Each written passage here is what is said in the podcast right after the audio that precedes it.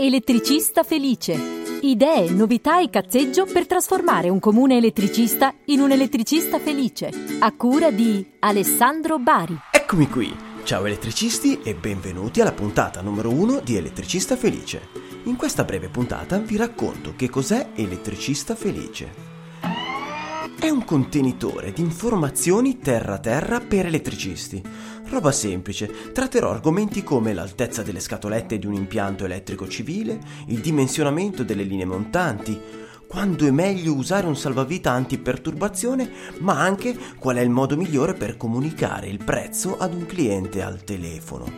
Vi faccio un esempio concreto, chiamando un elettricista. La telefonata all'elettricista.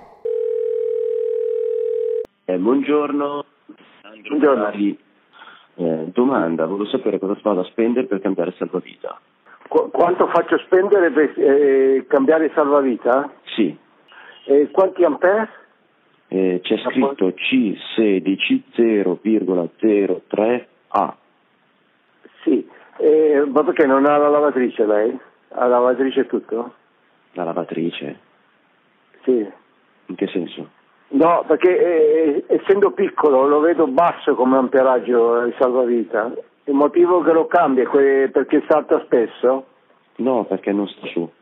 Però io Ah, ecco. Allora è proprio non, ho, rotto. l'ur- non ho l'urgenza, ma comunque dovrò cambiarlo. Eh, stato Ma il guasto l'ha trovato, il, il guasto l'ha trovato a 90 euro, se il guasto l'ha trovato, se non l'ha trovato sono di più. A parte che non ho capito eh, la domanda sulla lavatrice, quindi sono rimasto, mi sono un attimo bloccato, Eh, però probabilmente ha compreso male perché con un C16 non vedo perché non dovrei avere una lavatrice. Al di là di questo, eh, l'elettricista mi dice che il prezzo per sostituire il salvavita è di 90 euro senza specificare se con l'IVA inclusa o esclusa. Essendo io ignorante, lo chiedo.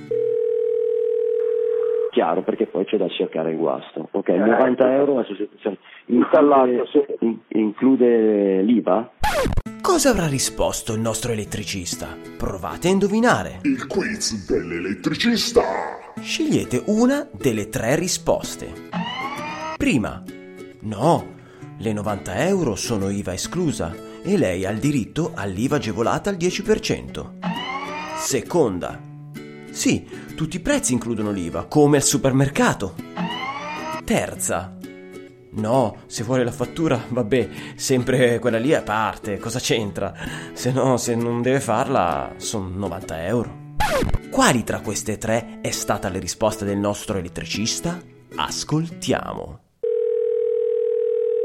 No, se vuole la fattura va bene, sempre quella lì a parte, cosa c'entra. Se non deve farlo sono 90 euro. Ok, perfetto, va bene. Va bene. Grazie, grazie mille, buona Grazie. giornata. Cosa possiamo imparare da questa telefonata? Il consiglio inutile del giorno. Il mio consiglio inutile del giorno è di specificare sempre se il prezzo include l'IVA oppure no, per due motivi. 1. Evita spiacevoli sorprese al lavoro terminato.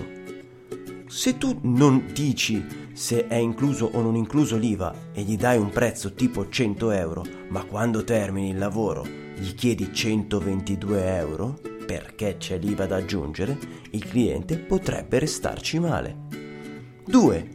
Permettete al cliente di confrontare il vostro prezzo con altri, che anche se vi dà fastidio, spesso il cliente lo farà ugualmente. Quindi magari oltre al prezzo elencate i vantaggi a lui riservati come l'IVA agevolata al 10%, il lavoro eseguito in tempi rapidi e senza sporcare, nel pieno rispetto della normativa con personale qualificato.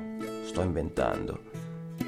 Insomma, per essere felice a volte basta un bonifico, ma se conoscete bene le norme, le leggi, i regolamenti e qualche errore da non fare, ogni giorno potreste essere elettricisti felici. Di questo vi parlerò nelle puntate di questo podcast.